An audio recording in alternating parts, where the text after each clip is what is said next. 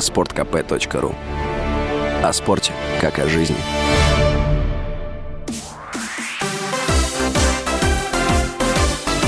Новости спорта. Хоккеисты казанского «Акбарса» потерпели поражение во втором матче полуфинальной серии плей-офф континентальной хоккейной лиги с омским «Авангардом». Игра в Казани завершилась со счетом 2-3. Счет в серии до четырех побед стал равным 1-1. Третий матч пройдет в Омске 5 апреля. В другом полуфинале, напомню, играют московский ЦСКА и петербургский СКА.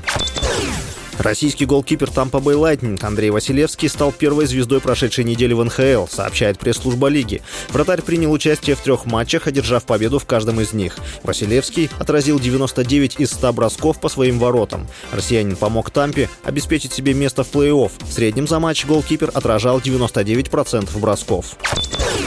Олимпийский чемпион 2006 года в танцах на льду Роман Костомаров находится в стабильном состоянии, но ему еще долго придется оставаться в отделении реанимации, сообщил РБК «Спорт» источник в окружении спортсмена. Источник ТАСС отметил, что психологическое состояние 46-летнего Костомарова в норме, питается хорошо и уже просится домой, надоели больничные стены.